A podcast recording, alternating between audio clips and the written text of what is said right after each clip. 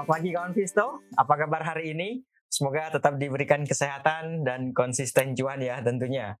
Baik, kita jumpa lagi di pagi ini di Trading Ideas tanggal 30 Juni. Maaf.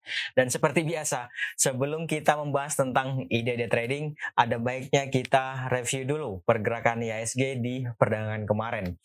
Ya, kemarin indeksnya kembali ditutup melemah, berada di level 6942. Ya, 6942 atau kalau secara poin indeksnya melemah sebanyak 54 poin. Kalau uh, persentase pelemahannya 0,7 persen. Ini lumayan banyak sih, lumayan banyak lah pokoknya gitu ya. Kalau di bawah di atas 0,5 persen ya lumayan banyak lah sempat memang bergerak menguat di awal-awal perdagangan. Jadi uh, dibuka melemah, kemudian sempat dia mengalami dorongan beli yang mampu membawa indeks berada di teritori positif, tetapi itu tidak bertahan lama. yang pada akhirnya uh, apa namanya menekan laju indeks, menekan laju penguatan indeks sampai uh, uh, berada kembali di teritori negatif. Tapi di pertengahan sesi pertama, indeksnya kembali mengalami dorongan beli yang mencoba untuk menghambat laju pelemahan. Meskipun kali ini dia tidak mampu untuk berada di teritori positif. Yang jelas, separuh uh, sesi pertama itu indeksnya bergerak cenderung menguat sampai dengan akhir sesi uh, pertama. Jadi di awal memang dia apa namanya dibuka menguat terlebih uh, sorry dibuka melemah kemudian bergerak menguat, tetapi di akhir-akhir sesi dia berada pada kecenderungan uh, menguat. Secara keseluruhan di sesi pertama ini ya ditutup uh, apa namanya cenderung bergerak melemah sih memang karena ya itu tadi karena penguatan yang terjadi di awal-awal sesi. Tapi kalau saya boleh uh, apa namanya sampaikan bahwa di pertengahan sesi pertama itu menurut saya sih cukup menarik bagi indeks. Kenapa? Karena dia kok ternyata di tengah tekanan jual ada muncul juga ternyata dorongan belinya. Berbeda dengan sesi pertama, di sesi kedua indeks praktis mengalami tekanan jual sejak awal sesi kedua sampai dengan akhir sesi perdagangan. Nah, apakah ini akan berdampak ke hari ini? Nanti coba kita lihat ya. Secara keseluruhan memang indeksnya uh, berada pada kecenderungan melemah di perdagangan kemarin. Itu ya. Dari sesi satu sampai dengan sesi kedua. Nah, itu dia pergerakan indeksnya. Dari pelemahan indeks itu saham-saham apa saja sih yang membawa indeks melemah? Yang pertama ada Bank BRI, kemudian ada Astra Internasional, lalu ada Bank Mandiri, kemudian ada United Tractors dan terakhir ada Goto. Ini dia big cap yang membawa indeks uh, mengalami pelemahan cukup dalam. Ya ada Bank Mand ada Bank BRI, Astra, uh, Mandiri, UT dan Goto. Ini gede-gede semua. Sementara sebaliknya lima besar saham yang mencoba untuk menghambat laju pelemahan indeks. Ini yang pertama ada Bian, kemudian ada SMMA, ada DCII, lalu ada Cepin, dan terakhir ada Semen Indonesia atau SMGR. Itu dia lima besar saham yang mencoba untuk menghambat laju pelemahan indeks. Bagaimana dengan transaksi asing?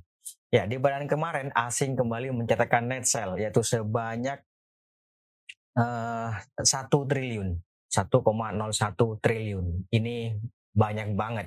Ini banyak banget. Dan tapi menariknya adalah rupiahnya kemarin sedikit menguat ya sedikit menguat baru sedikit menguat sih 13 oh sorry 14 700 something lah gitu. Kalau di pasar reguler sendiri aslinya juga mencatatkan net sale sebanyak 1 triliun tetapi di pasar non reguler aslinya mencatatkan net buy sebanyak 28 bio. Lumayan sih menghambat laju eh, apa namanya tekanan jualnya ya tapi ya tidak berarti sih kalau satu triliun gitu ya Oke, itu dia uh, net sale asing. Dari net sale asing yang terjadi di pasar reguler itu saham-saham apa saja sih yang banyak dijual oleh asing? Yang pertama ada Bank BRI, kemudian ada Bank BCA, lalu ada Bank Mandiri, ada Inco, kemudian ada Antam. Itu dia lima besar saham yang banyak dijual oleh asing. Ya, tiga terbesar adalah perbankan BCA, Mandiri, dan kemudian uh, eh, BRI gitu ya. Kemudian sebaliknya, lima besar saham yang banyak dibeli oleh asing. Yang pertama ada Bumi, kemudian ada Goto, ini lumayan banyak dibeli oleh asing kemarin Goto. Lalu ada Harum, kan, uh, dari batubara. Kemudian ada Link dan ada Astra Internasional atau ASII. Itu dia lima besar saham yang banyak dibeli oleh asing. Termasuk semen Indonesia tadi. Semen Indonesia Adaro itu juga termasuk salah satu yang banyak dibeli oleh asing. Tapi ya nomor kesekian lah gitu ya. Oke itu dia uh, transaksi asing. Kemudian outlook hari ini. Ya kalau melihat pergerakan indeks di perdagangan kemarin sebagaimana tadi saya sampaikan bahwa sempat sih memang bergerak menguat atau berada di teritori uh, positif hanya saja kemudian kembali mengalami tekanan jual di sesi kedua yang itu bertahan sampai dengan akhir sesi. Nah, kalau melihat dari sini nih ya. Meskipun pelemahan kemarin terbilang cukup dalam yaitu 0,7% atau di atas 5%, tetapi sebenarnya harga masih melanjutkan konsolidasi ini ya kan? Konsolidasi selama ya lebih sih dari dua pekan terakhir. Tapi memang uh, apa namanya konsolidasinya spreadnya cukup lebar. Makanya sampai di atas uh, 0,7 persen. Bahkan kalau dari sini ya ini berapa nih? 6930 sampai 7090 itu kan di atas satu uh, dua persenan lah gitu ya uh, spreadnya gitu. Nah jadi Kemarin sih meskipun ditutup melemah, dia masih mencoba nih untuk bertahan di atas 6930 dan saya pikir ini kali ini hari ini akan mencoba kembali untuk bertahan di atas level ini, di atas level uh, support terdekat yaitu di 6930. Meskipun ring pergerakan saya perkirakan hari ini di uh, kisaran 6900, 6900 sampai dengan 7015 uh, di level-level itu. Tapi saya pikir masih ada peluang untuk mencoba bertahan di atas ini nih atau melanjutkan konsolidasi mencoba bertahan di atas 6930. Idealnya sih kalau menurut saya ini adalah secara keseluruhan idealnya adalah buy on weakness atau speculative buy juga boleh. Itu ya. Itu untuk uh, eh, ISG-nya. Kemudian sekarang kita ke ide trading. Ide trading yang pertama ada sebentar saya lihat dulu. MDKA. Nah, MDKA ini menarik sih. Menarik sih MDKA ini. Kemarin dia ditutup melemah memang dan tampaknya kalau secara gambar dia mencoba untuk bertahan nih di atas MA 200 ya kan? Kalau dari sini kan dia memberikan peluang untuk bergerak menguat nih ya nggak sih? Tapi ada yang nanya, ada yang uh, uh, nanya juga ini kan uh, the Fed naikin suku bunga gitu ya. Kalau suku bunga naik kan biasanya akan berdampak ke komoditas emas gitu ya. Kalau suku bunga naik biasanya kan uh, uh, emasnya komoditasnya turun. Berarti MDKA ada potensi turun dong ya nggak sih? Nah itu itu benar. Tapi di sisi lain ancaman inflasi kayak gitu-gitu itu uh, yang sekarang lagi rame-rame trending gitu kan. Nah itu kan juga uh, termasuk juga reses apa namanya ancaman resesi maksud saya ancaman resesi yang terjadi di sana di luar-luar sana gitu ya. Nah itu kan uh, biasanya orang akan cenderung memilih uh, safe haven gitu kan atau ya dalam hal ini emas tentunya. Jadi menurut saya sih ini masih tarik menarik sih. Masih tarik menarik antara positif dan negatifnya. Nah, paling gampang apa? Ya udah lihat gambar aja. Kalau naik ya kita ikutan. Ya nggak sih? Untung jual gitu aja. Nggak usah pusing-pusing dengan apa itu yang di luar gitu ya ya nggak sih? Ya pokoknya kalau dari gambar kita lihat di sini ya. Kalau dari gambar ini memang sedang uji MA 200 dan saya pikir ini memberikan peluang sih untuk bergerak menguat. Jadi yang pertama ini bisa saja spekulatif buy. Spekulatif buy boleh di 3900 atau 3940 saya pikir sih masih boleh ya. Atau kalau mau lebih confirm lagi bisa saja buy on breakout. Buy on breakout boleh di atas uh, eh, 4000 di atas 4000 bisa juga gitu kan ya. Jadi oh saya lebih suka buy high sell higher deh. Ya berarti bisa dipertimbangkan di atas uh, eh, 4000 tadi. Kalau dapat harga di atas 4000 saya pikir 4100 sih uh, oh, sudah bisa dipertimbangkan untuk take profit. 4100 di sini ya kawan ya ini 4150 yang 4100 4150 di level-level itulah. Tapi kalau misalnya ini dapat harga katakanlah di 3900 atau bahkan 3940 3900 sampai 3940 misalnya dapat harga di level-level itu saya pikir 4060 4100 itu sudah bisa sih dipertimbangkan untuk uh, take profit gitu ya. Nanti stop lossnya kalau harga ternyata melemah sampai ternyata balik melemah nih atau melanjutkan pelemahan nih sampai di bawah 3860 berarti kan dia gagal nih untuk bertahan di atas MA 200-nya itu ya. Oke itu untuk MDKA kemudian berikutnya ada AGI Nah, dia Agi. Agi kemarin kembali untuk melemah tipis yaitu satu poin atau 10 perak memang sih sempat bergerak uh, apa namanya uji EMA 20 yaitu di 2040 ya. Ini di sini nih. Sebentar saya lihat dulu ini ya 2040 itu EMA 20 ya. Boleh saja buy on witness di level itu, boleh saja.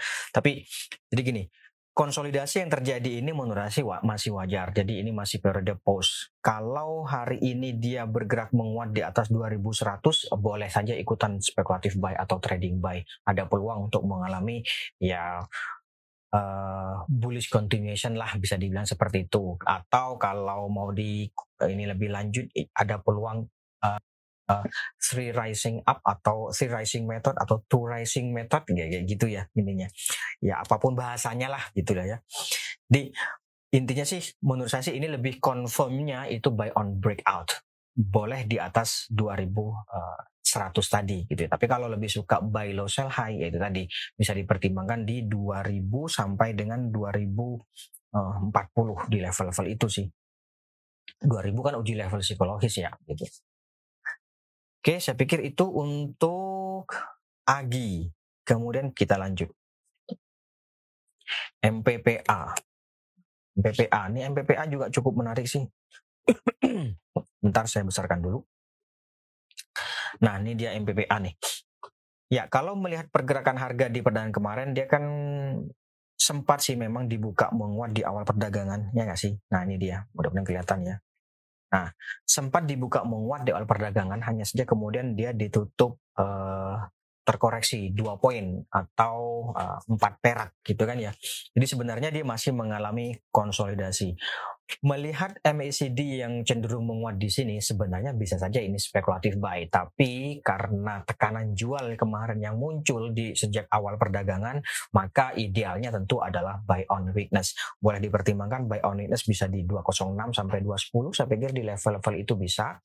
Nanti target take profitnya di berapa? Kalau dapat harga di 206, 226 sih harusnya sudah cukup. Bahkan dapat harga di closing kemarin 212 gitu ya. Dapat harga di closing kemarin 212 atau saya bilangnya 212 saja gitu ya.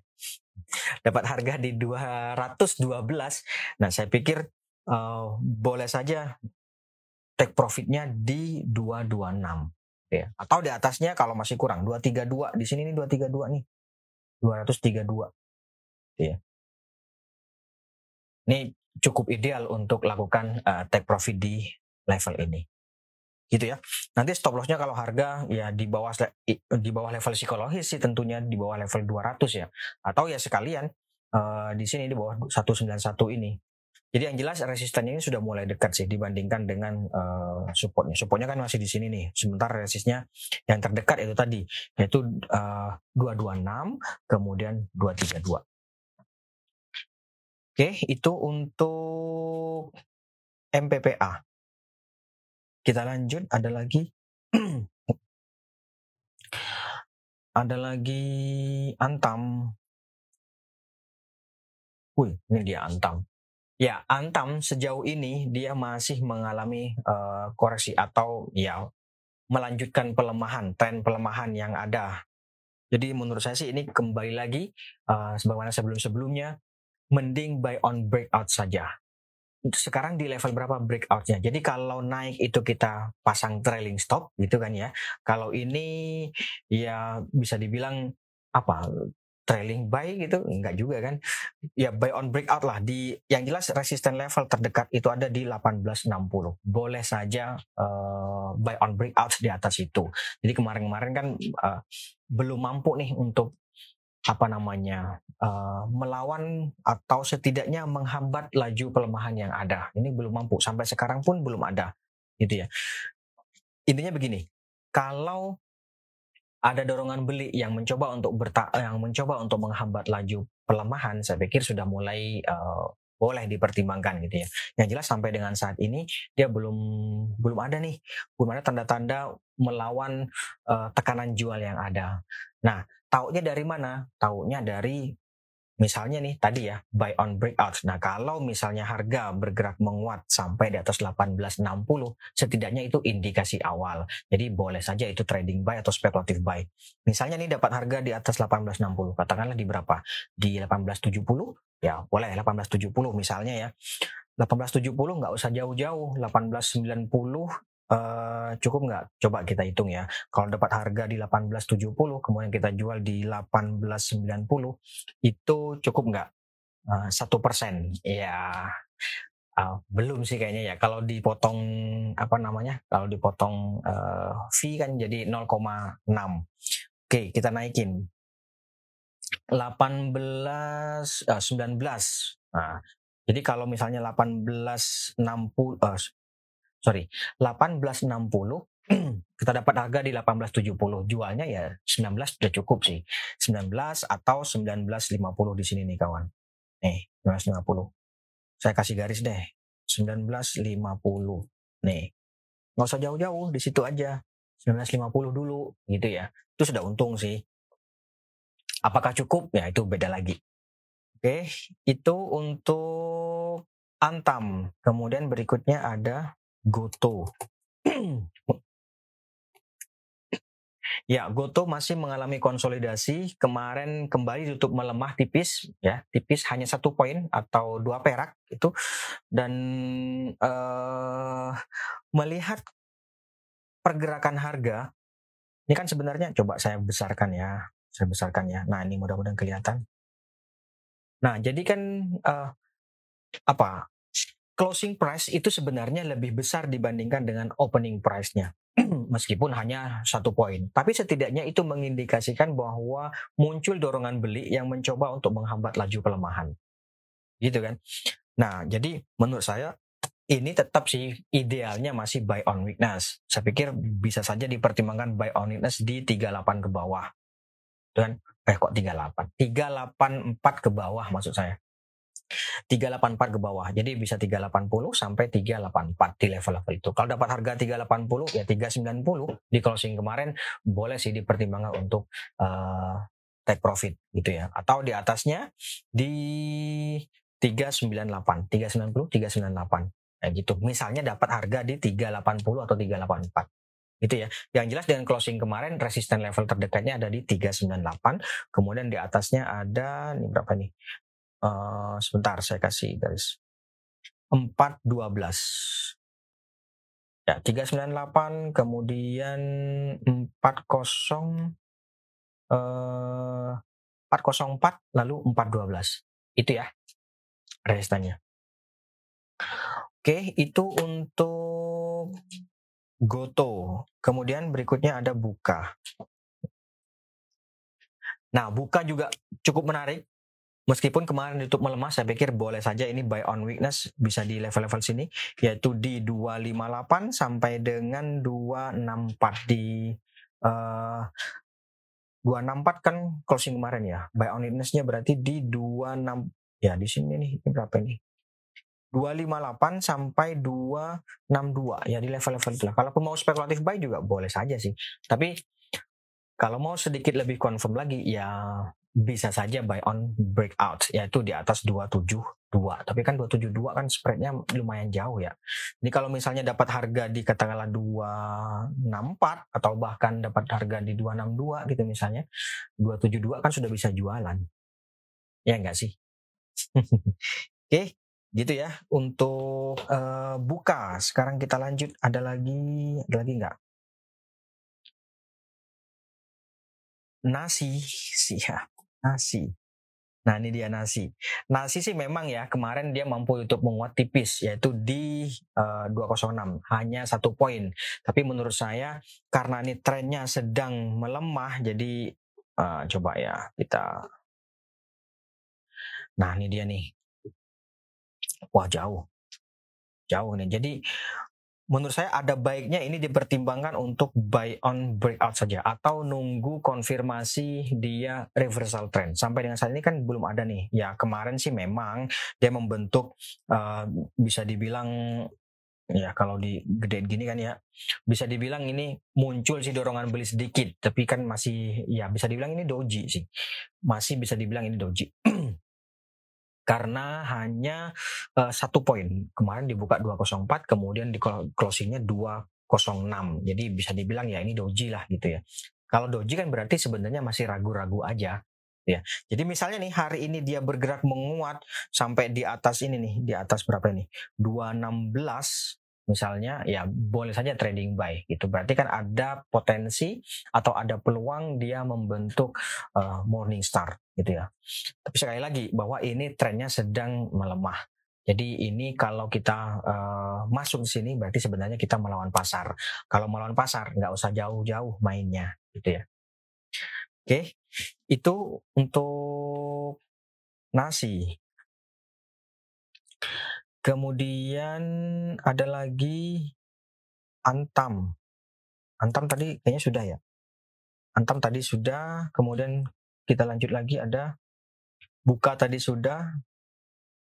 Uh, film. Film. Wah, ini dia. Tren menarik. Itu enggak ya?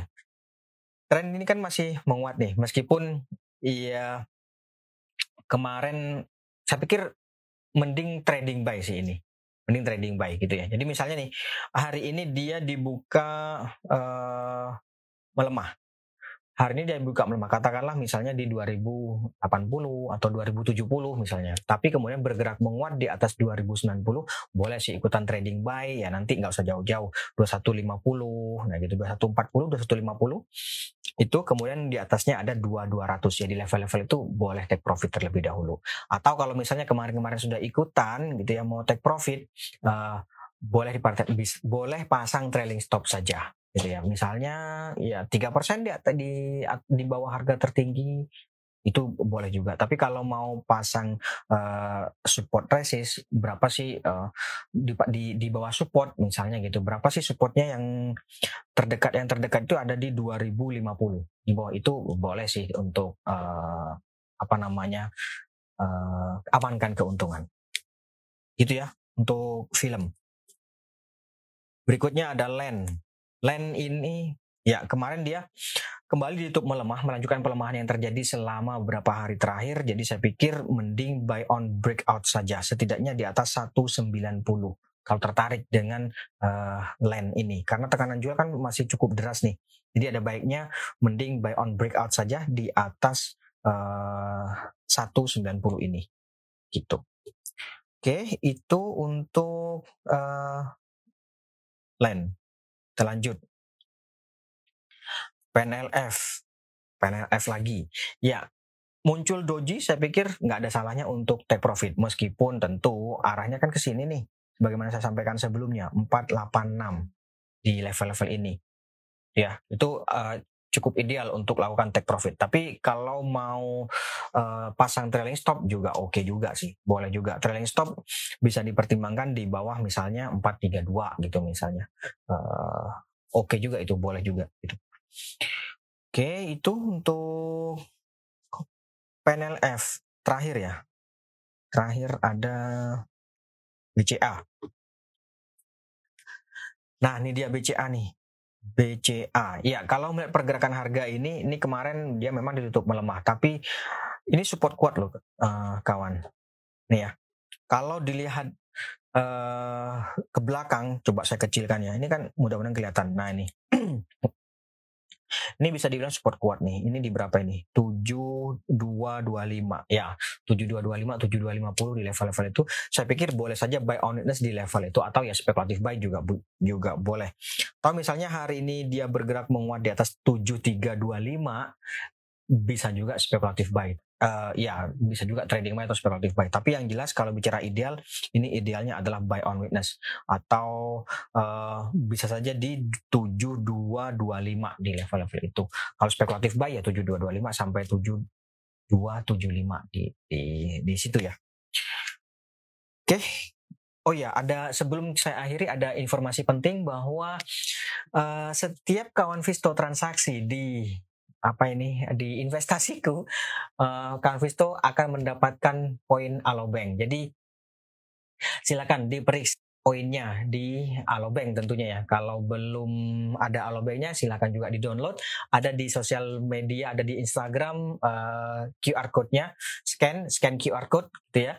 Scan QR code kalau tampil uh, di tampil nggak?